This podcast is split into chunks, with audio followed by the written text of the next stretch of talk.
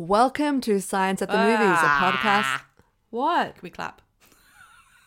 Oh, okay. One, two, three.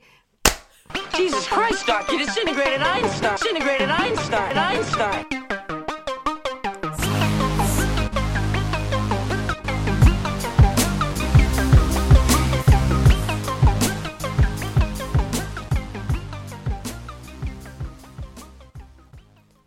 Welcome to Science at the Movies, a podcast that looks at the role of science in some of our best loved and most hated movies.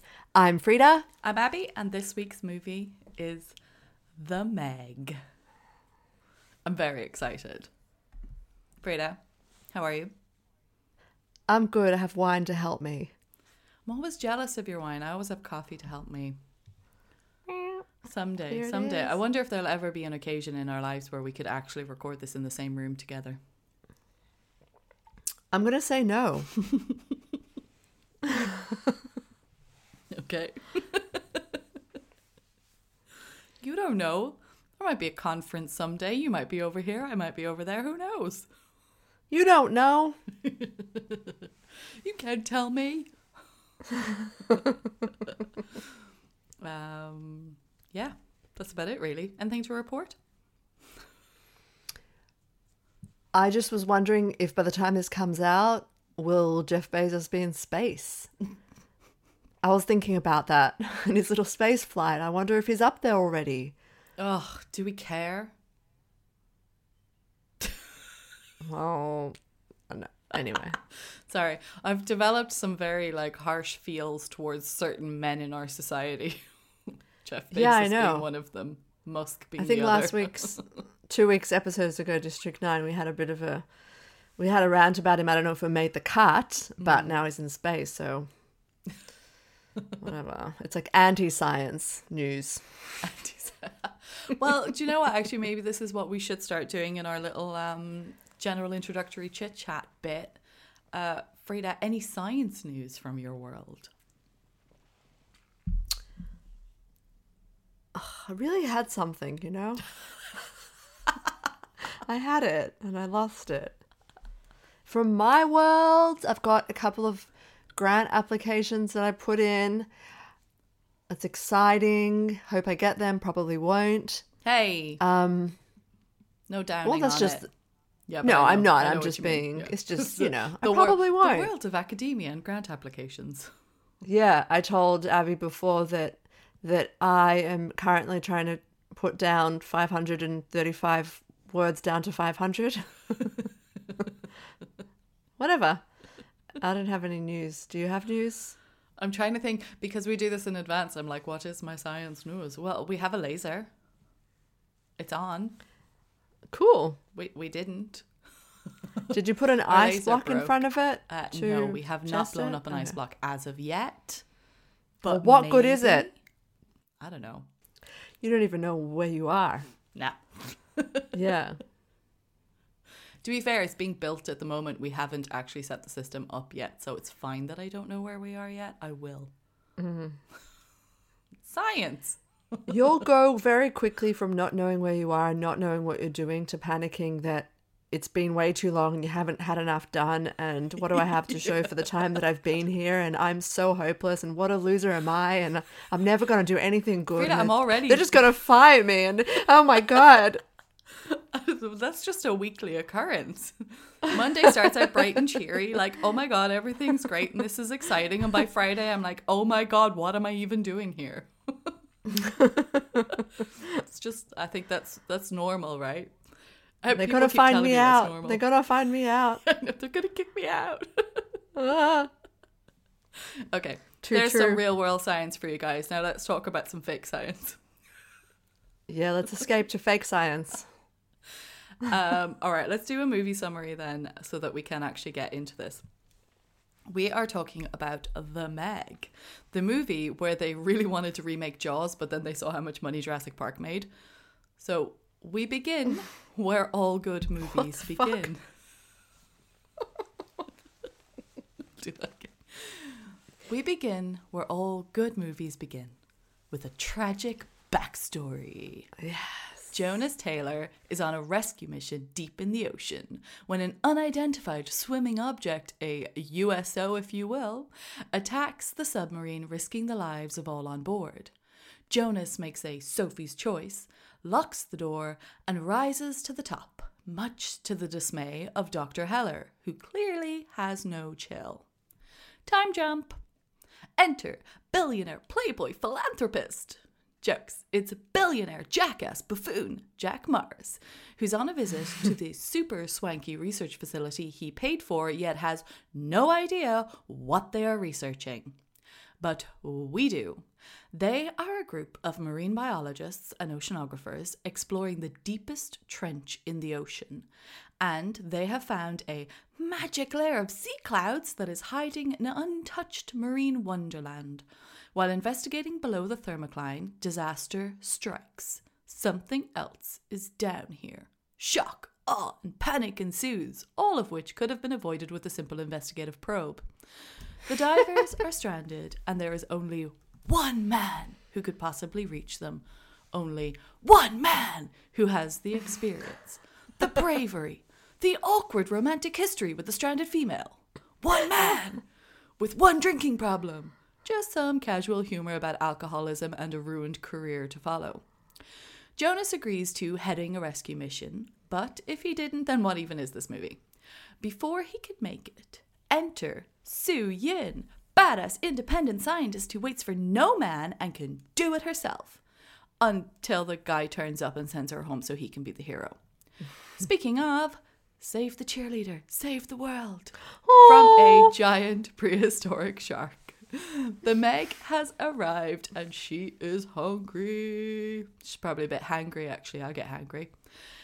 In a totally unlucky coincidence, the Meg followed the crew as they escaped through the thermocline, Magic Cloudler, and is now free to roam the nearby beaches, snacking on floating humans and using boats as toothpicks. The rest of the movie is basically Jaws. People die, people narrowly escape, and we have the classic, we caught it! Oh no, wait, we didn't fake out. now let's go kill this giant shark. I, something just occurred to me Yeah. that his name is Jonas, which comes from Jonah, as in Jonah and the whale from the Bible, Cool. or whatever. Next. I kind of figured that's where Jonas came from. Sorry.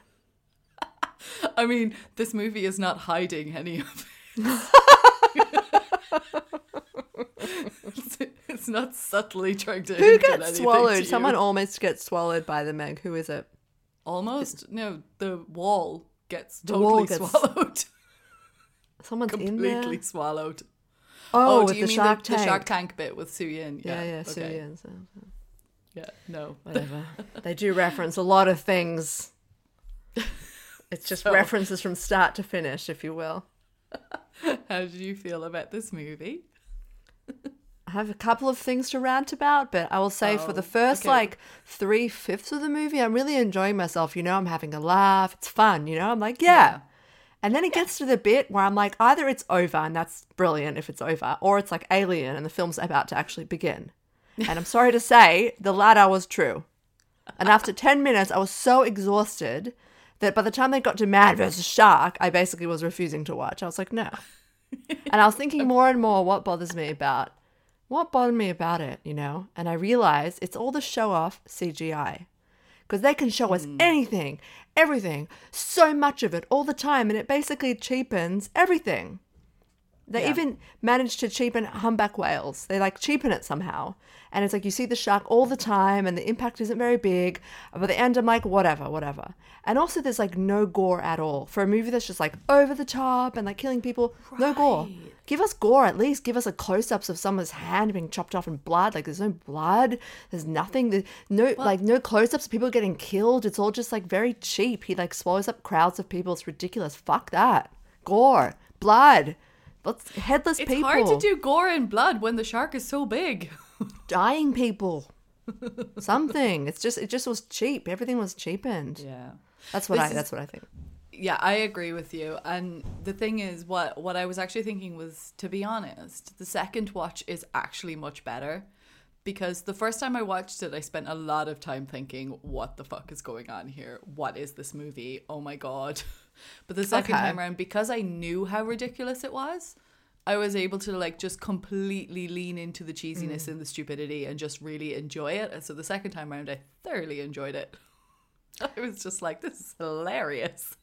I kind of knew what it was, you know, the first viewing. So I did enjoy it, but like up to a point, up to a point. At the end of the day, bad is bad.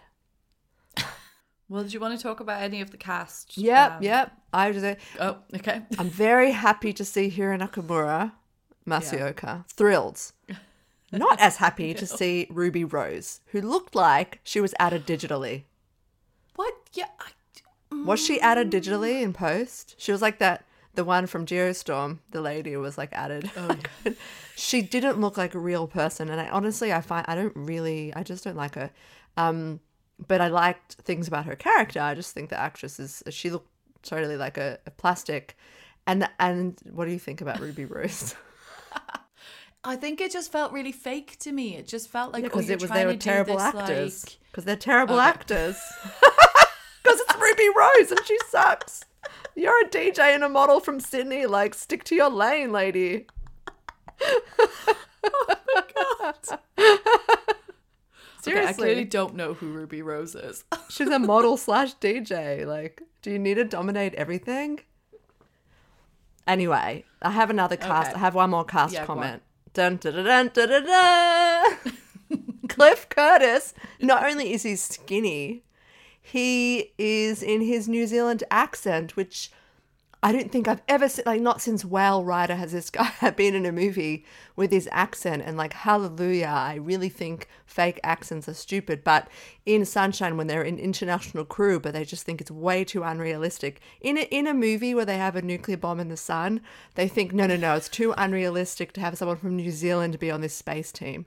But but in this movie, they weren't above having someone from New Zealand on the ship. But I guess New Zealand people are more water people, especially if he's like Polynesian. He's more of a water person than a space person. So I guess it makes sense. But oh, I love that guy. Yeah, you see, you're right. There's there's times where like the I mean the accent is not integral to the story. Like the person's where the what country the person is from is not integral to the story. So why make them have a fake accent? Like just let them have their accent. Totally. But, um, but yeah, that's good. I knew I was really, I was genuinely excited for you to see it when because I was like, oh, she's gonna, she's gonna go off about Chris Curtis. I know. she's gonna be super excited about it. I like him. Um, He's like got one of those like faces. Him in the movie. Yeah, I like it in the movie too. And I just want to say, no matter, like Yeah. the kid is adorable.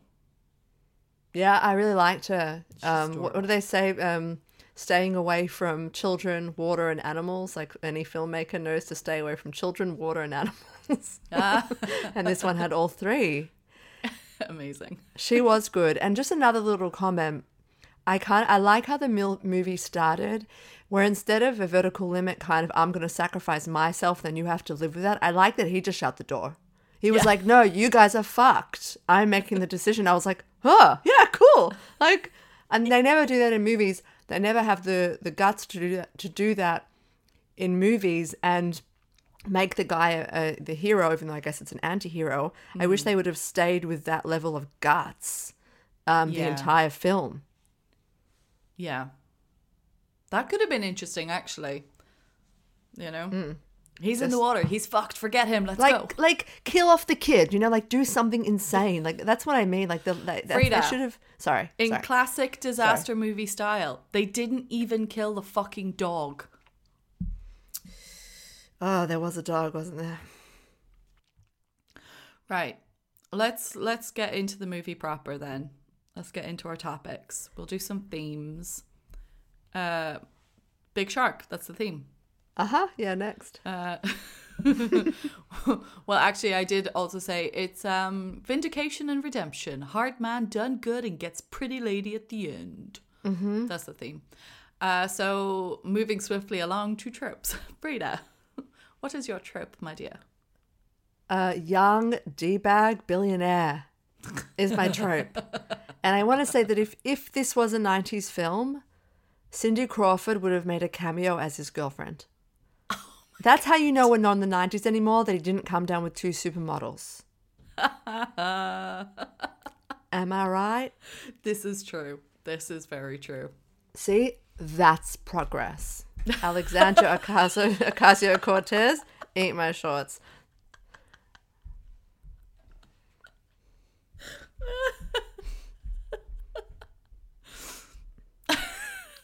What's Well done. your Very trope? nice. Very nice. I like it. um, I have two. My first one is sharks on beaches. Just sharks on beaches. Just like Doesn't happen that much in real life. giant prehistoric shark on a shallow beach. Like, how did Mm. it even fit? It's stupid. Yeah, everyone Um, was awfully deep, weren't they? So, uh, and then my main one is just the whole overall backstory to Jonas's character. You know, just he's crazy, he's seeing things, he left our friends to die. You know, mm. now he's a drunk on an island because what? He's haunted by the choices that he made. He's not haunted by anything. That man is not haunted. I think he, well, maybe he's not haunted. Maybe it's just like Fuck this shit. he just doesn't want to have to f- keep explaining himself to people, and he's just like, "Fuck you guys." that it- does it- make a little bit more sense. Yeah, he's like, "Fuck the world." I was doing my fucking job. That's what I was. That that's what they put me through all that psychological training for to make sure that I could do that when I had to do that. You guys suck. I'm gonna drink beer in Thailand. All right, okay, let's do science. Shall we do science? Do you want some science? Yeah. ocean science. All right, let's start with the topic of the movie. Uh, well, let's start with the field because this is the first time we've done anything to do with the ocean. Uh, we are dealing with oceanography and marine biology through deep sea exploration. I'm actually really excited about it just because, you know, it's nice when we get like a totally new science topic that I'm sure neither of us, well, I don't know. Do you know much about this type of a research field? I know nothing. Well, I knew nothing. No. But my mum. Oh, I'm not saying this actually. She's listening. Never mind. Sorry, mum. Ooh. okay, moving along. okay, oceanography is exactly what it sounds like the study of the ocean. We are covering topics from ocean currents to plate tectonics, ecosystems, and the geology of the seafloor. Oceanographers can study areas from marine geology, physics, chemistry, and biology. And then marine biology is the scientific study of biology of marine life. It covers a wide range of habitats from tiny organisms in surface water to estuaries, coral reefs, seagrass meadows, thermal vents, all the way down to the deepest trenches of our oceans.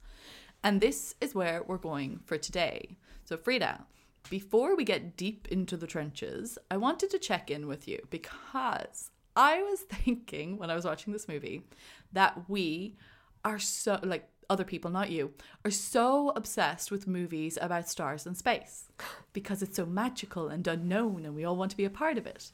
But the deep sea is also a vast region of mystery and beauty, and it's right here. We can actually explore it. And in some ways, it's just as dangerous and scary as space. So I was just wondering are you feeling triggered? I do find the ocean very scary. Like if I'm in the beach and I'm deep enough that I can't see underneath my feet, it, to me that's terrifying and I have to go back. I can't handle the idea of, of stuff underneath me and I can't see what it is. That's horrifying. I, ag- I, I, I agree with you. Yeah. I find it very difficult. Yeah. difficult. I find it Uh-huh. very difficult to go into the ocean. I find it very difficult to go into the ocean and to be uh, in Ireland, like the beaches, there'll be a lot of seaweed. So you go and I get really stressed because I'm like, what's in the seaweed? What's in the seaweed? I can't see it. yeah, stuff. Stuff. Okay, well, mm-hmm. let's talk about what's happening in this movie then. We open with a deep sea rescue mission in the Philippine Trench, which is a real place. I believe it is the third deepest trench in the ocean, with Horizon Deep and the Tonga Trench being the second. Now, the Philippine Trench is found in the East Philippines and contains the Galathea Deep, or the Galathea Depth, that comes in at about 10.5 kilometers below sea level. And this is where we meet our hero and gain our tragic backstory. Hashtag airlock drama. Oh. Oh yeah. The motivation does come from the actions that happen in the Philippine Trench. And once we leave it, we head to our main location for the movie, which is Mana One, a deep sea research facility located in the Western Pacific Ocean at the deepest part of our ocean, the Mariana Trench. Now, what did you think about the super swanky billionaire funded Mana One station research facility? Look, it was cool. It looked really uh, comfortable. I'm wondering if there's anything even remotely like that in the entire world. The answer would be no. Are there under the sea research facilities at all? There is only one in the entire world. Oh. Yeah, it is the Aquarius Reef Base and it's off the coast of the Florida Keys, but it is only 15 meters below the surface. Uh, but like it's cool. It's I mean it's really cool because it is the only one. They monitor the marine ecosystem of the area and they use it to test undersea equipment.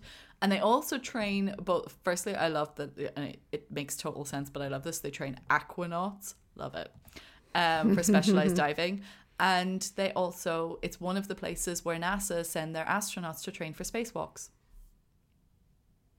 Yeah, you mentioned that actually with gravity. Yeah. Yeah. cool. I didn't know it was that exact place, but that underwater. Yeah, awesome. So it's it's cool, but yeah, it's it looks kind of like um I should put a picture of it up, but it looks kind of like a what you might think those are like you know it's it's a metal container. It's obviously covered in bits of sea, and it's not this swanky glass like Yeah, yeah. structure where It's there's the just swank, a kid just wandering swank. around. The amount of swank is just Yeah. obviously It's Hollywood science. slash China movie. Yeah. Um, while we are okay, so there, yeah, there may not be any super swanky billionaire funded deep sea facilities in the real world. This movie does have it, and while on Mana One, we meet the bulk of our scientists. We've got Toshi on the wall, there in the submersible with our pilot Laurie. And then we have Mac, Jax, DJ, and Dr. Heller in, I guess, what we would call a mission control. Now, to be honest, it's not really clear to me who all these people are. like, I assume that they are all some iteration of a classic stereotype from this kind of movie. I assume that they are all some form of a of a scientist because they are all working on this research facility. I'm not mad about it. I enjoyed a lot of their deaths. Um, I didn't. but I just didn't mind them. I didn't really have any main opinion of them. I just didn't really care about any of their stories or their survival. No, yeah, I guess not. There was a lot of people, and and there was a guy who like rocked up. It's like I didn't even notice him, and then like partway, uh, like halfway through the movie, or maybe more, suddenly he just is like talking. I'm like, Wait, who's that? Where did he come from? Toshi, though, Yeah. you know, the only thing I just want to say about Toshi is that the only Japanese character commits unnecessary ritual suicide. They, somebody the only had to- Japanese guy has to do that. It's the most unnecessary suicide I've ever seen. Why didn't he just detach? Then they, then they, he sort of detach and then impact, and then see if they can save him. I don't know why they ha- he had to blow himself up or whatever. It's like we're gonna get we're gonna get a little bit into this Okay, whole like, okay. thing in a in a minute. But like no, but you're right. And I mean it's clearly purely only done for the sake of being able to semi replicate the events of the first part of the movie so that it can make it seem like Jonas isn't up to the task. But it never goes anywhere. It's unnecessary. They it doesn't do anything. It all it does What is did it gives note you say? one brief moment for her to just be like, "You left Toshi down there to die." No, I didn't. Oh, okay. He did it. And also, what did his note say? And also, I really like the bit. I, I do like this line though. Cliff Curtis. I think it's Cliff Curtis says it, and they're like, "This is great. We found this Meg," and he's like, "It isn't great. Not for Toshi, and not for science." I would like to use that line. It's a terrible line. Yeah, whatever. Do you It's- do you feel anything more about any of these characters as like scientists? Mm, well, it's I just hard have because I don't really know what they were doing. Well, Dax, Dax is Jax. is science character. Jax. It's a classic Jax, whatever. Jax. It's a classic spectral callback. She's a materials engineer. She's a Oh, yeah. civil engineer.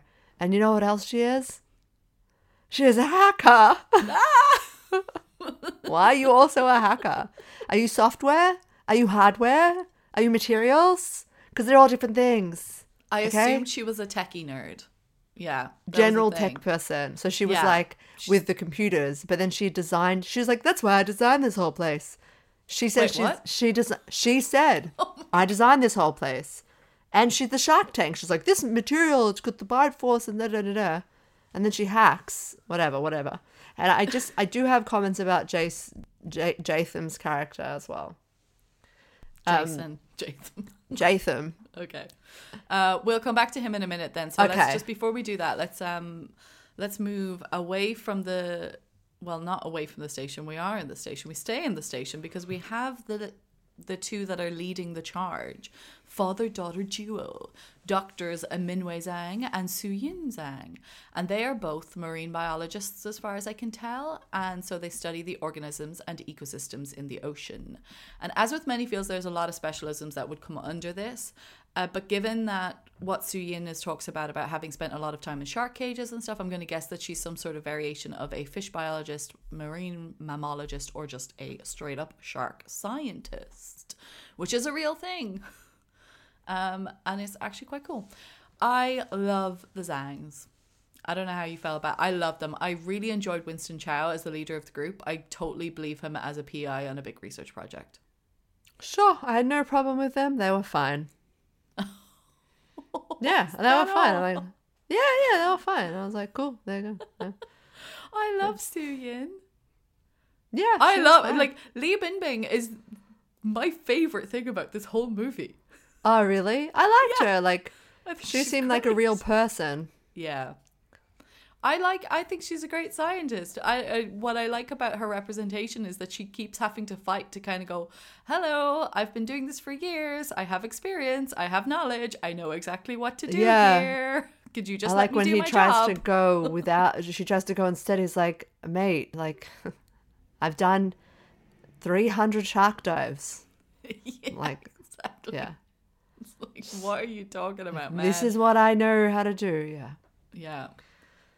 So, and I mean, uh, the only thing I don't like is that they do that classic thing though, where she she gets that moment where she's like, I know what I'm fucking doing, and she goes to do it, but then he keeps having to save her. Yeah, he saves her anyway. So yeah. She's like, "See? except for at the very end, Decision." and she saves him, but she doesn't really save him. He kills the shark, and then she just gives him a lift back.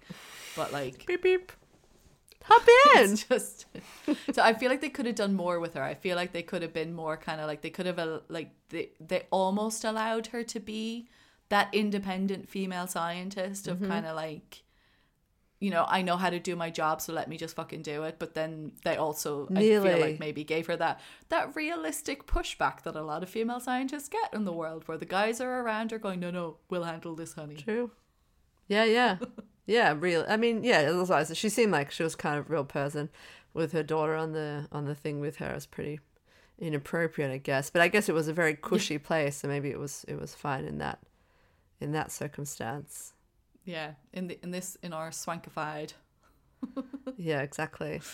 Yeah, Um, okay, so the last person we do need to bring up is a Jonas Taylor. Jatham. Um, Jatham. He's not a scientist per se, but like he is a rescue diver, and rescue divers do need to like. There's a lot of training and a lot of knowledge and understanding about the ocean, and a lot of like scientific concepts that you would have to understand to be able to be a rescue diver. So how how do we feel about Jatham? Jonas. Look, maybe this is just 21st century screenwriting, but I thought he, I liked his positive masculinity. I thought he had positive masculinity. Like, first of all, I the elevator scene for me was him being like, cool, you look like you know what you're doing. He doesn't put her down. Doesn't put that's Jax. He spends time with the child, having a conversation. Although you know, then they develop the relationship with the mum. So I was like, yeah, I guess that cheapens the child interaction because you're just trying to get close to the mum. Although he hadn't met the mum yet at the time, so I'll give him that. I'll give him that. But he spends time with the child, like properly talks to her. He's not competitive. I don't think he's competitive. And the other thing is the mixed race romance, which is honestly very rare. It's very rare in hmm. movies. Uh, There are parts of his character I was like, I think this is a, a, a this is a change from '90s disaster films. I thought, and and even though I'm like, I wish that they did have a big old pash, but I'm kind of happy that they didn't. That they were just like, cool, like that they didn't make it make it central to the to the resolution at the end of the movie was them having to be like, and now we're in love. Yeah. Um, so I kind of like that. I did, I thought I thought he was like this is an example of a hero of the disaster film that has more traits that are more in line with like a positive modern masculinity and not a tox and not a toxic masculinity, putting down That- women, yeah, I take competitive, that point. dismissing children. I just think Jason Statham himself is Jatham. like that. Jatham. Yeah, Yeah, so I think that's a lot. I think a lot of that character that comes into like the the idea of Jonas. I don't think that's like character development. I think that's Jason Statham. that's as a Yeah, Yeah, just showing like I think that he has those types of beliefs. I think he has very positive attitudes towards women and um and things like that. And Hmm. I, yeah, I think he's a good guy. Oh God, I hope something's not going to come out now and be like, No, I don't know. I mean, yeah, like we, we've been through this before, but um, yeah, I think he, he his character did not have to put everyone down around him in order for him to seem strong. Like he was confident of his abilities, and he didn't need to shit on people or make fights, physical fights or anything like that. He's just, and I do like I do like his scenes with the little girl a lot. I like the way he he listened to her and he took her seriously. People, more people should do that with Hmm. with children, especially little girls. Uh, Take them Yeah. seriously about their thoughts and their intellect and what they're into, and not just talk about their pretty dress or pretty girl face. Um, okay, well, look, these are the people that we've got kind of going on, hanging out on Mana One. So let's talk a little bit more about where they are and what they're doing. Because, as I mentioned, Mana One is a research facility located at the Mariana Trench. And it is likely placed at or near to Challenger Deep, which is the deepest part of the trench and the deepest place on our planet. It has been measured at approximately 10,900 kilometers, not kilometers, 10,900 meters deep. For comparison, if you want to try to visualize this, that is taller than Mount Everest, which is 8,800 meters tall. Also, to put this into context, anything below 200 meters is technically classed as deep sea. So 10,900 meters is deep. Mm. Now, That's deep, dude. when we say that Challenger Deep in the Mariana Trench is the deepest part of the ocean, what we mean scientifically is that it is the maximum depth of a point that can be accessed or defined. You cannot free dive to these places. For this type of deep diving, you need a submersible, which is a specific kind of small submarine that is supported by teams and platforms on the shore. Not taking the explorations of our cast into account, let's talk for a minute about real world dives to Challenger Deep. There have been four submersibles that have made the journey, with the most recent being the Chinese Fenzhou in 2020, and multiple trips between 2019 to now by the US limiting factor. Prior to 2019, only three people had ever dived to Challenger Deep. Don Walsh and Jacques Piccard on the Trieste in 1960, and then real, actual, honest to God Hollywood filmmaker James Cameron in his Deep Sea Challenger in 2012. This just blows Oh. my mind. Yeah, I did know that. He made a movie about it. He made a documentary. If anyone's interested in it, called I think it's um Deep Sea Challenger in 3D or something. It's amazing. He he is the first ever solo trip to the deepest place on our planet. Yeah, it's amazing. It was it's so fascinating. Um, and I do want to mention one more trip to Challenger Deep because I just just because it's kind of cool. In 2020, Kathryn Sullivan was the first woman to dive, but the second woman to dive, which was also in 2020, was Vanessa O'Brien. And Vanessa O'Brien is also a mountaineer who has previously reached the summit of Mount Everest back in 2012. So Ah, last yes. year, she became the first person in the world, and I would think currently the only person in the world, to have been to the highest and the lowest point on our planet. Unbelievable. Isn't that so Go cool? lady. Yeah, I think she's been on. I think there's po- whatever podcasts. She's she's been on some. She's been on something. Joe Rogan. Yeah, she's some written a couple of books. Yeah. She's I just I just love it. I just I just think it's amazing. Um the people, the type like of resolve you must have because the training you would have to go through to be able to do that. And Everest is like that's not just a thing of like, oh, if I train and get fit, I can climb to the top of Everest. Like it's dangerous. Mm. So yeah, I just thought that was really cool. Um So crazy. so why are we talking about this? Why are we talking about submersibles to Challenger Deep? Uh, back to the movie. Lori, Toshi, and the Wall are in a submersible exploring the bottom of the Mariana Trench. So this is entirely plausible. Their craft is obviously like way more Holly- Hollywoodified than it would be in reality. But like a three-person exploration mission to the deepest part of the ocean is not only scientifically possible, it has been achieved. But what this story is telling us is that there is a layer of thermocline at this deepest point. And once the crew breaches this layer of its magic sea clouds, um, and then below this thermocline, they find a marine wonderland.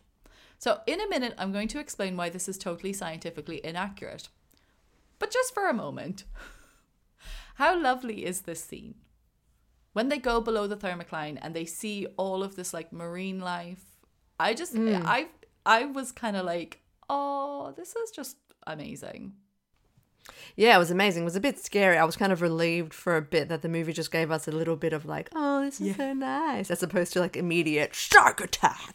Yeah. it was just a little bit of like, oh yeah, isn't nature wonderful? well that's it exactly because i just had that moment where i was just like oh we just we don't highlight or appreciate marine biology enough like we just don't Yeah. pay enough attention to it and it's I think because, as you said, so mon- so many of us are just like we go into the ocean and you can't see below your feet, and you're like, ah, what's down there? And it's like that kind of stuff is down there. It's beautiful. Pay attention.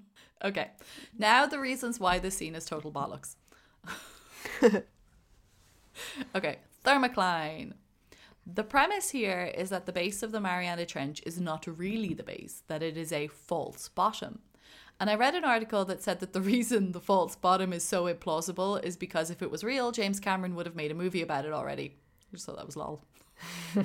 Considering James Cameron actually touched down on the ocean floor of the Mariana Trench, it seems unlikely that there's anything below it. Oh. But let's say that there was something below it and that there is this layer of thermocline at the bottom of the ocean. What is a thermocline? This is a layer in water where there is an abrupt temperature gradient. Hey, geostorm. Oh, So yeah. the layers above and below are at different temperatures, and the waters don't mix between the layers. So basically, it's like a transition layer. The water above is warmer, and the water below is cooler, uh, leading us to the reasons why the stunning ecosystem below is very implausible. So, in our oceans, at about 200 meters below the surface, the temperature is around 13 degrees Celsius. And then this is where the thermocline starts. And it continues to about 1000 meters, where the temperature is now around 4 degrees Celsius. From mm-hmm. here, from 1000 meters down to around 4000 meters, the temperature is pretty constant. And then below Okay. 4000 meters, the temperatures go down to just above zero. So when you're at the base of the Mariana Trench, it's fucking cold. Now, yeah. I guess it's possible that the movie is proposing that there's like a reverse thermocline layer at the base of the trench where the temperature is increasing again. Potentially, when they move through the thermocline this time, the temperature goes up and we end up in a warmer water where this like awesome world is existing. But the problem with this is, and say it with me, science people, pressure. Hmm. At the- under pressure. coming down on me, coming down on Toshi. Oh, stop it. Save the cheerleader. At the depth of Challenger Deep, the pressure is increased to 1,000 times what we feel on the surface. So, all that crushing weight of the ocean pressing, pressing down. And yes, there are microorganisms and small marine life, such as amoebas, sea cucumbers, and jellyfish, that can exist in the depths of the mm-hmm. trench. But an entire ecosystem thriving in this way just seems unlikely. Marine biologists, come at me if I'm wrong. Please do tell me. I'm just pretty sure that it's not a thing that you would be able to find all of these things on the ocean floor at this depth. Mm-hmm. How do you speak? How do you feel about the ocean floor? What do you think would How do I feel about- Yeah. There's crazy shit on the ocean floor. because actually it's like an entirely different and, and like you said, like you can't imagine things surviving because it's the conditions are so drastically different hmm. to like our conditions. It's basically like an alien world. And that's why when I was studying first year astronomy, our first like subject was about the idea that there might be life on another planet, we looked at the ocean floor because it shows us that life can thrive when the conditions to sustain life or what we thought was the conditions to sustain life don't exist. Um, can you still have life? And the answer is fuck yeah, there's so much life on the ocean floor. That is completely not what we associate with life. And so, you want to hear about some of them? Yes, please.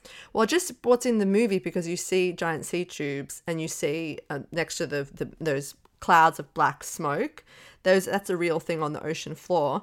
Those so I learned about this and um, those alien sea tubes are pretty much alien. Sorry, those um, giant red sea tubes are pretty much alien. Why? Because they live in like a sulfur rich environment. They actually live off sulfur, Oh, which is crazy. Yeah, instead of like carbon, you know, it's sulfur. So they actually, their larvae colonize areas around those vents, those black things of smoke. And so those vents, they can, th- there's like, they're called hydrothermal vents, and they can either be white, and they're called white smokers, or black, and they're called black smokers, and that depends on their distance from the source. Their source being volcanic activity underground. They're basically like little volcanoes, right? Mm. If it's the black smokers, then their particles actually consist of sulfur bearing minerals. And that's what the sea tubes feed off of. Well, they don't exactly eat. They don't really eat per se. They have bacteria in their gut that transforms, directly transforms the sulfur into energy, and that's how they live. And they have a remarkable amount of creatures that sort of live around this hmm. ecosystem. There's loads of weird shit. Yeah. And they don't, e- it's, they live off nothing. It's amazing. Well, that's the thing because it is possible to survive on the seafloor, absolute on the ocean floor, absolutely, but to survive at the depth of like um, nearly eleven thousand meters below Yeah. water with that level of pressure, it just takes a very different type of an animal to survive.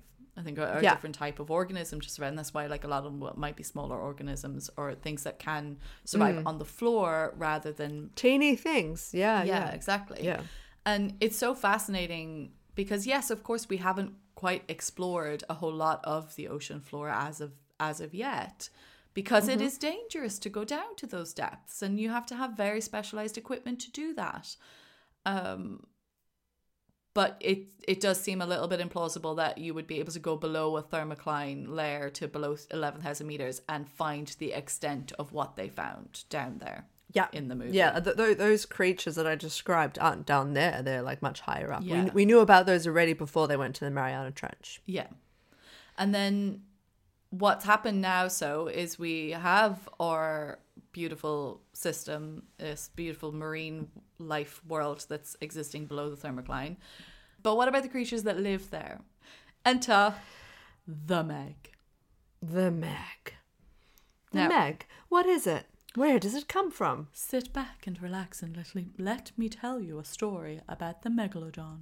Now, a number of spoof documentaries have led people to believe that the Meg could be found today in the depths of the Mariana Trench. The reality is that the Megalodon as we know it went extinct around 2.6 million years ago. And this is hmm. true. It did. It's gone. Stop it. It's not out there. but what is it? A megalodon is a shark from the extinct Otodontidae family, which are commonly referred to as megatoothed sharks. The majority of fossils found for sharks are teeth, and this is because sharks lose a set of teeth every one to two weeks. Oh, what? They are constantly producing new teeth, making it through up to 40,000 teeth in their lifetime. Oh my god. So while a shark's skeleton is more reminiscent of short of like softer cartilage and it's less likely to fossilize, um, there is an abundance of teeth to collect on the ocean floor. And it's all of these megalodon teeth found on every continent except Antarctica, which is important, that let us know that it liked to hunt in tropical and subtropical waters around 15 to 60 meters below the surface.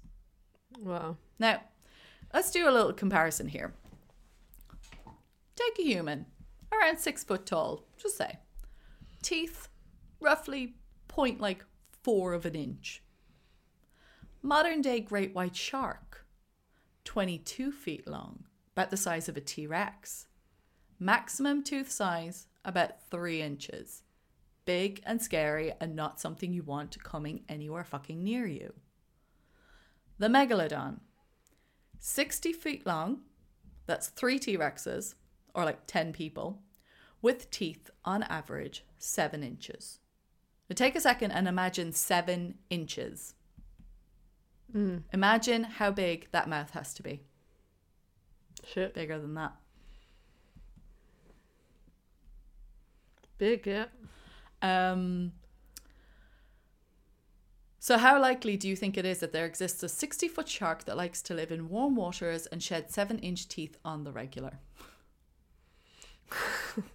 I think back back in the olden days, things were much bigger. Yeah. There were much bigger things in general, so it's like smaller, and we discuss interest about small and smaller things survive. So maybe like everything was bigger. So Yeah. Well, that's the thing, you're right. Like, everything was bigger back then. And if it still existed today, like, we would know it was there. Even if we didn't Yeah. see it, there would still be evidence in the waters. The teeth would be found everywhere. Like, you would know Mm-hmm. from, from like, prey and just the way that, like, uh, the way that it would affect other systems because of what it would need to eat.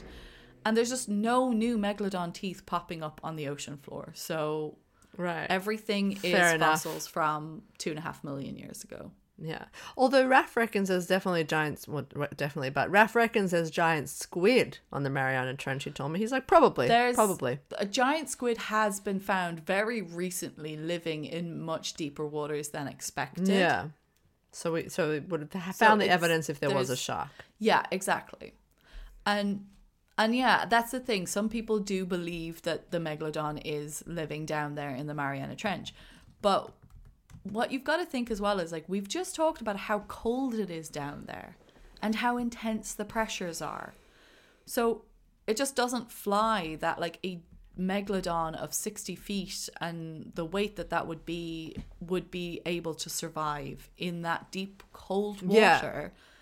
And have enough food to sustain it at that size. Yeah. yeah, it's the food thing. Yeah. Um, Well, that's the because big one. this is the thing, because the things that contributed to the extinction of the megalodon come from a, a number of different factors. There's the cooling of the planet during an ice age, because megs would give birth to their young in shallow, warm waters, which would act as their nurseries. And Hmm. over time, the waters cooled, their nursery spots were destroyed. Also, like animals lower on the food chain who would have been their their food source would have maybe perished in the cooling temperatures or adapted to them, which then reduces the food supply for the megalodons. And then on top of all of that, you have the introduction of new predators like the great white sharks, uh, who were similar in like who ate similar food but were smaller and more agile. So that just created competition and would Yeah. limited the food limited the food supply for the megalodon. So the megalodon just wouldn't have been able to keep up. yeah. So I'm sorry to disappoint, but the megalodon is an extinct shark. Which, thank God for that. exactly, because look at the body count. Yeah, thank God. Speaking of, there's an estimate that given the size of the Meg, it would actually be perfectly sustained for the day with a meal of just one human. Ah, So this shark is clearly a homicidal maniac. yeah, it's an angry shark. Um, but that's pretty much all movie sharks, right? Yeah, they're so angry. Why are they so angry? I guess I guess they had this whole revenge thing here as well. That it was like getting revenge on the humans, bit. Yeah. Yeah, that was a bit of a Moby Dick. I love that this movie just like chucked Moby Dick in there too. It's like it didn't have enough shit in there that had to be like. It was like Abyss reference, and then it was like Moby Dick. Let's like, let's just like condense that story into five minutes. Yeah, so it's like it it wanted to take revenge on the shark fin boat. Yeah, yes, the revenge thing. That's interesting because a lot of movies do that. A lot of movies do the whole like, oh, let's let's be let's sharks are vengeful. Hmm. Like what what like what? That's so there's this great YouTube video um, from GQ where a marine biologist, Melissa Cristina Marquez, um, goes through shark movies. So if you're interested, you should totally check that out. I'll put it in the show notes. I loved it, and I loved her this this um this uh, marine biologist i actually love her now uh, so i just want to give a couple of quick facts about shark behavior that she kind of raised in that video um sharks are ambush predators and they do like to attack at the surface they've got this thing called counter camouflage which is kind of terrifying it's they're darker on the top and lighter on the bottom and that allows them to be stealthy and surprise attack because it can be really hard to see them in the water Ah, it's um scary. yeah, so like from above, they kind of blend in with the darkness of the ocean, and then from below, they blend in with the light, the sunlight coming through. Wow. So the other thing as well is, as we said about them being able to detect like the electrical signals, they can detect your heart rate increasing. So if you do come across a shark when you're in the water, it's super important to stay calm, move slowly, and no splashy splashy. It's like a lie detector test. yeah. You need special Soviet training for that. um, sharks also this one i found really interesting is that um, sharks don't intentionally ram cages Oh. it's like what we're saying about them being vengeful and angry the reason sharks ram cages is because they cannot swim backwards so if they Oh. get too close to the cage or if you if you're trying to lure them and you pull the bait and the bait's too close to the cage they'll just end up ramming the cage because they can't swim backwards Yeah, shit. They haven't got little flippers that they can just be like, meow, meow, meow, Yeah. Yeah. And their eyes are kind of on their sides, really, as well. So they might not see the cage, maybe. I don't know. Yeah. But yeah, but it's not, they don't ram them because they're mad and they're trying to get at the person in the cage. It's just because they don't have People, anywhere they have a go. bad rep. Very unfair. Right? And then the other thing that I thought was quite sweet is that um, some sharks are really shy. And even the ones who aren't shy, they're just really unlikely to approach large groups of people. It would only happen if there was food around that area and if they were really, really hungry. Right. So, like, if you had like slop or something and chow, you know, you yeah, chow, that's the word, chow. she was talking there she actually in the clip she talks about there's a scene in that movie Couples Retreat where um where Vince Vaughn gets covered in chow and then the sharks circle him and she's just like, Don't do that. Don't get covered in chow. Don't drop chow on your friend. Just don't do that. it's really good. Unless it's Vince Vaughn, and then I guess that's fine.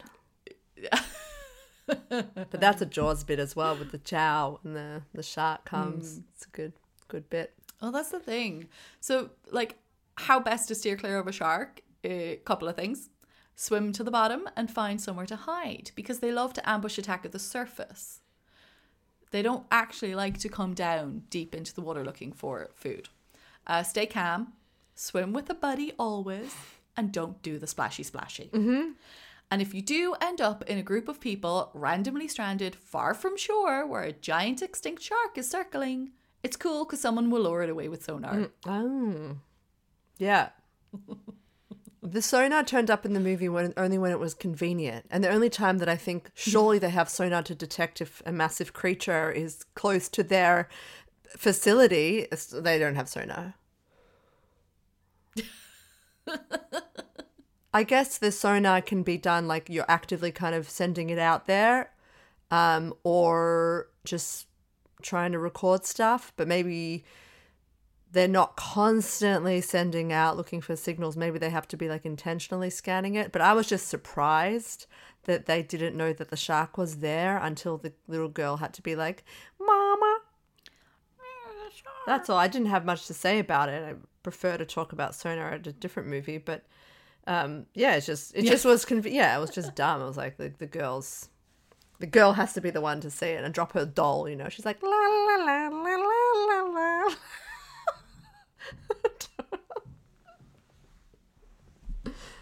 I think I just didn't understand what sonar was then. Yeah. I get confused, I think, between like sonar, radar, um, and things like that. So yeah, I think I thought what the I thought sonar was the thing that they were doing to lure the shark No, away. I was just playing music. That's what I thought. yeah.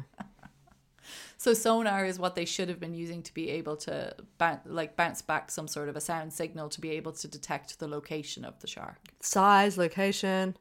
Yeah, exactly. Right, okay. Proximity, more importantly. Yeah.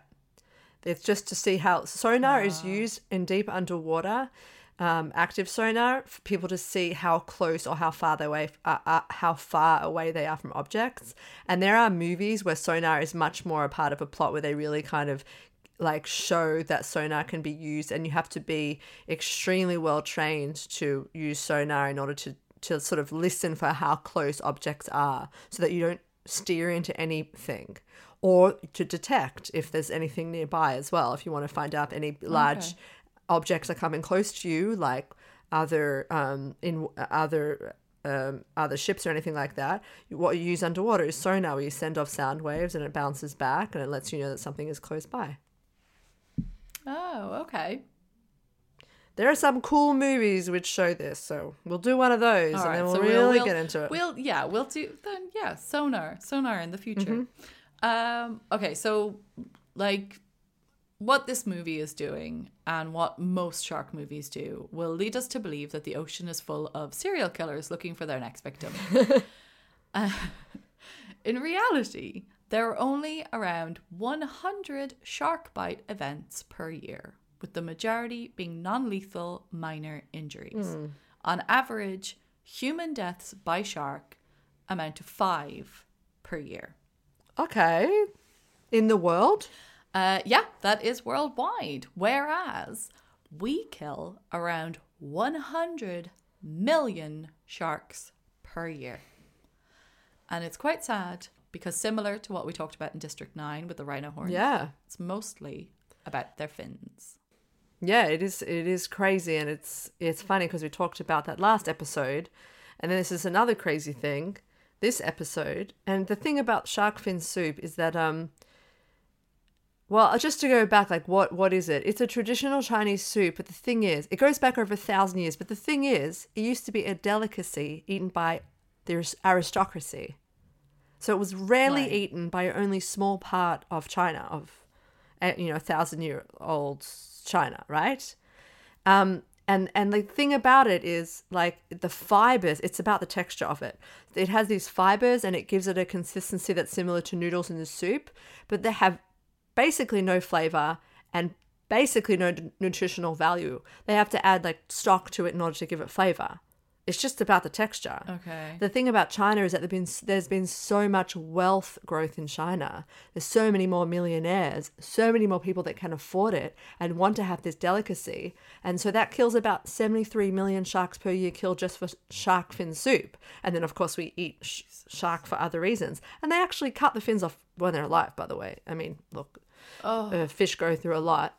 Um, but it's like, yeah, it's a delicacy and it's traditional. But when it was like first consumed and imagined, it wasn't intended for this amount of people this often. You guys, it's it's like also with the amount of meat we eat. Like, yeah, it was done like for like sometimes, not every fucking day. They just calm the fuck down. It's really upsetting. I like I find it really especially when when you're talking about like it being this delicacy, but it doesn't have nutritional value or flavor. So it's not a fucking delicacy. It's a status symbol. Mm-hmm. Yes. It's about I've got the money to do Yes. this. It's not because you like it. It's not because you want it for any actual like oh my god that's an incredible Yeah, just meal have noodles. to have it. For fucking sake. Mm-hmm. status and it's bullshit. Mm-hmm. Who gives a fuck? Can we just stop having this type of a world where we all have to like show off our wealth in all these ways or show off how great our lives Yuck. are? Like just Yeah, it's like you said with the meat as well, just calm down. calm down. We we Oh, we eat sorry, way that's too really much. upset me. Yeah, it's yuck. I mean, we just consume too much, and and this wasn't what the natural world is can sustain. Like we don't need to consume that much. Animals, Yeah. You know, mate, mate, and yeah, it upsets the s- entire structure of the sea because they're, you know, you're getting rid of like arc predators that's responsible for keeping things in balance. You know, Well, yeah. So that's exactly it because I'm sure that there's people thinking like, "Oh, what's the big deal? They're scary predators." But it's like, who is the predator when 5 human deaths versus 100 million shark deaths? Like, I'm sorry, that's not like get over yourselves. Hmm. That's not the right way to say that. But like, I'm sorry, but just no. And you should care. Like everyone should care because even if you don't like them, they're vital, as you just said, to the survival of some of our ecosystems. Now, like I so I found this really cool example. So seagrass meadows, I love it. Yes, this is a thing. Seagrass What? meadows are a thing. okay, Yeah, the grass and the grass in these seagrass meadows pulls carbon dioxide from the atmosphere, which helps us to combat climate change. And the meadows are used by small fish and shellfish as nurseries. And these are the same types of fish that we catch and eat. oh, And now, a problem in seagrass meadows is sea turtles and sea cows. Yes, sea cows are a thing. Hmm. They like to graze in these meadows, which destroys the habitat and causes problems for the climate and causes problems for fishermen hmm. who like catch these small fish and shellfish that we eat. But tiger sharks patrol sea meadows. And just their presence in patrolling these meadows helps to keep the turtles and the cows away Yeah. and it keeps the seagrass intact and it preserves this system that is very, very important to us, to our fishermen, and to our climate. So, like these sharks, yeah, you might not like them, but they're very, very important. So, like, just please stop endangering them. Please see the value in things that scare you. wow. For for such a silly movie, it sure spun a lot of interesting topics. Right? I think like when I first watched it, I was like, "This is silly. I can't wait to do it." And then when I actually watched it again and was like researching, I was like, "Oh, actually, there's actually some cool science going on here." In terms of the concepts, maybe not necessarily them and their science action, because I'm pretty sure, like you know, having these super swanky submersibles and this thing, yeah, that's Hollywood. I don't think that they would kill the mm. shark. But but yeah, we, like, we just haven't also done anything under the water before, so it was like, oh, it's our first time Yeah. down here, woohoo! Yeah, so we can get more we can get more real sciencey on other on other underwater movies, but there's our first our first our first foray into the ocean and marine biology, and it was it's it's very beautiful. I think it is a lovely collaboration. Like I said, I think it's a lovely collaboration between Hollywood and China, and I think it's visually very very pretty the way that they did the underwater stuff. I thought that was cool. Yeah, it was fun movie. But that's it. Fun. Uh, so the only thing that is left for us to draw, Frida, Let's go. What the what the what the fuck? What the fuck? Yeah. What's my thing? You want to know what my thing is? Yeah, give me your Ruby thing. Rose Give me your thing. climbing the ladder Oh. to get away from the shark. So the shark is snapping at her feet, and I was hoping it would eat them. It didn't. She gets to the ladder and she pauses to be like, "Thanks." I'm like, "Get off the, get in the boat! What the fuck are you doing?" I was screaming, "What the fuck?" at the screen. Oh I really was. She's like, "Thanks, mate." Ugh. Ugh. Jesus.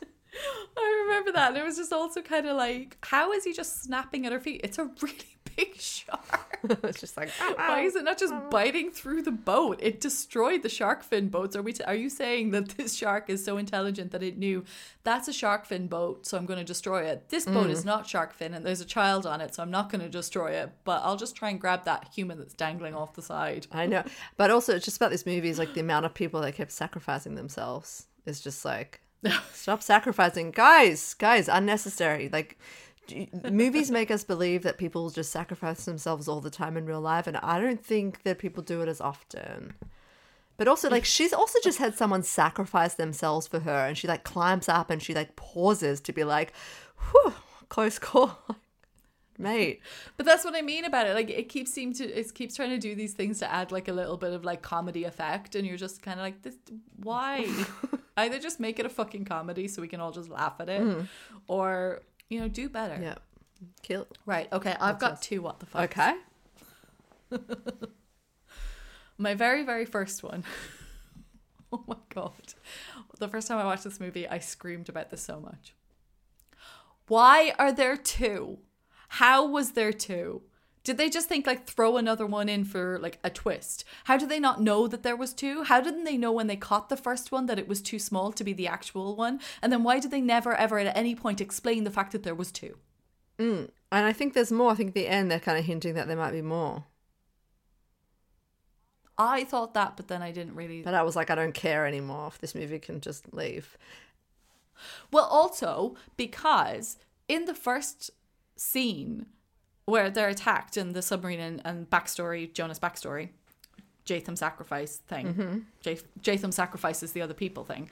Um, they're attacked by the shark, and they're talking about it's this idea that like it's oh there is something down there. But in the first scene, they're in the Philippine Trench, and in the second scene, they're in the Mariana Trench. And they're two different fucking places. So you're telling me that the shark came up out of the Philippine Trench, traveled to the Mariana Trench, went down under the thermocline into the Mariana Trench, and then just fucking hung out down there? Or are you telling me that, oh, wait, there's also sharks in the Philippine Trench? I don't fucking understand what's going on. Yeah, because he was like, there was something, and now y- they weren't in the same place. Like it wasn't the same place. really annoyed. And then this led me into another thing actually that I was thinking about, and it's back to uh, Total Recall again. Okay, yeah. Always happy to go back to Total Recall. Why would the Meg not explode from the pressure change as it came up to the shallower waters? Hmm. Like, how is it adapted? If if it does live, if the if the Meg exists, megalodons are living in the Mariana Trench. They have adapted to survive at pressures of water below eleven thousand meters. Then how and be able to swim in They that should water? explode. then how? Like Total Yeah, Recall. He's up there, fin out at the top of the ocean. Where are the bugging shark eyes? Yeah. I actually. That's yeah. what I want to see. But- bugging shark but- eyes, exploding shark because it's oh. come up too fast from the bottom of the fucking ocean. Hell yeah. But also, just to your first point, I was kind of like, when, when they were like, oh, it's the first shark, you know, and they got it, and, you, you're like, this movie isn't over yet. Like, it's not been long enough. I was like, there's going to be like 10. I was kind of hoping that it was, there were like 10. and I was like, one. I was like, That oh, just been- one? Oh, all right. But it's just even that moment he's there on the boat he's like, look at the teeth and look at the picture. Mm. And it's like, do you really need the picture to show you that the mouth of that shark that you've just caught is not fucking big enough? But that happened in Jaws as well. like it's straight out of Yeah, but Jaws. this is- It's straight out of Jaws. I where they know, because they because they want to be like it's over, we did it, and like the science person is like, "Mm, I hate to ruin this fun party, but But like, there's no moment of explanation where they say two of them must have swum. It's just there's two, and we're just supposed to go. Yeah, okay, well, we have to- Two of them swum up. Is it mommy and baby, and is now mommy coming to eat baby, Mm. or is it a different fucking shark? Is it a different megalodon? The ice cream van again. um. I don't know, Abby. Um, I think we have to watch a better movie if we want to feel better and more satisfied. All right. Okay. Yeah. Okay. Fine. Fine. Fine. Final verdicts. Then let's move on. Final Done. verdicts. Did the movie pass the Sam's test? Uh, yeah, sure. Why not? Yeah, I mean, like in, in theory it did, but then at the same time, large cast and only three women, not really. Did it pass? Here comes the science. No. I mean, yeah, no, yes and no, because yeah, megalodons are real, But the the floor is the floor. they're not real not now. but yeah, yeah, that's the thing. I think, I think, I wonder if it is possible. I wonder if it is possible to have another thermocline layer and for the temperatures to increase so that you could have an ecosystem living underneath it in a warmer climate. I wonder if that's possible. I just think the pressures at the depth of the ocean would make that very difficult. Um, final verdict. Oh, yeah, just one. I mean, like, yeah, one. Yeah. Oh, I like I like what they did with the marine biologist. I really like Su Yin, um, and I like the visuals, and I like Jason Statham fighting a shark. So two. cool. Point two. Good for you. Yeah, I mean, I 2.2 megalodons. and one. Yeah, so it's on average one and a half. All right, Frida, next movie. Okay, What are you bringing us? We've done a lot of movies that are very loud and just like I just want to. Wa- uh, I'm going to watch a movie which is just about science. It's not fictional. It's not actiony. It's just like real life science. And actually, it's a documentary film because we haven't done one yet. And actually, it's Jane. Oh, okay. We're do. Oh, cool. Is that all right? I didn't know we did documentaries. Jane. And it's a beautiful film, so we're going to do that because Okay. something for Frida. Um, if you would like to join us in two weeks' time, please do then for Jane. Uh, give us a rating if you have time. Subscribe to the podcast. All things that we always say, and we know that you, like we always say it, and you don't do it, guys. Like we know you're fucking listening. So just could you just review us, please? It would be very helpful. No one has done it. not Um, since. I know we keep, we keep saying it, and then nobody does it. it's like, why do you keep listening? um, but thank you for listening. Uh, we are on Instagram at Science of the Movies. We are on Twitter at movies underscore science. And we are on the emails at gmail.com. Science of the movies at gmail.com, sorry. Um, oh, what, what movie do, what's our mini-sode next week? Pixels? No. This is number two. It's Zathura. Zathura. it's a, it's a, it's a, that's a good episode. All right. It's gonna be Join good. us for our mini Zathura next week, and we'll see you in two weeks' time for Jane. Thank you very much. Bye bye. Sorry for my That interjection. crazy noise. Ah. Can you put that in the beginning? Thanks. Okay.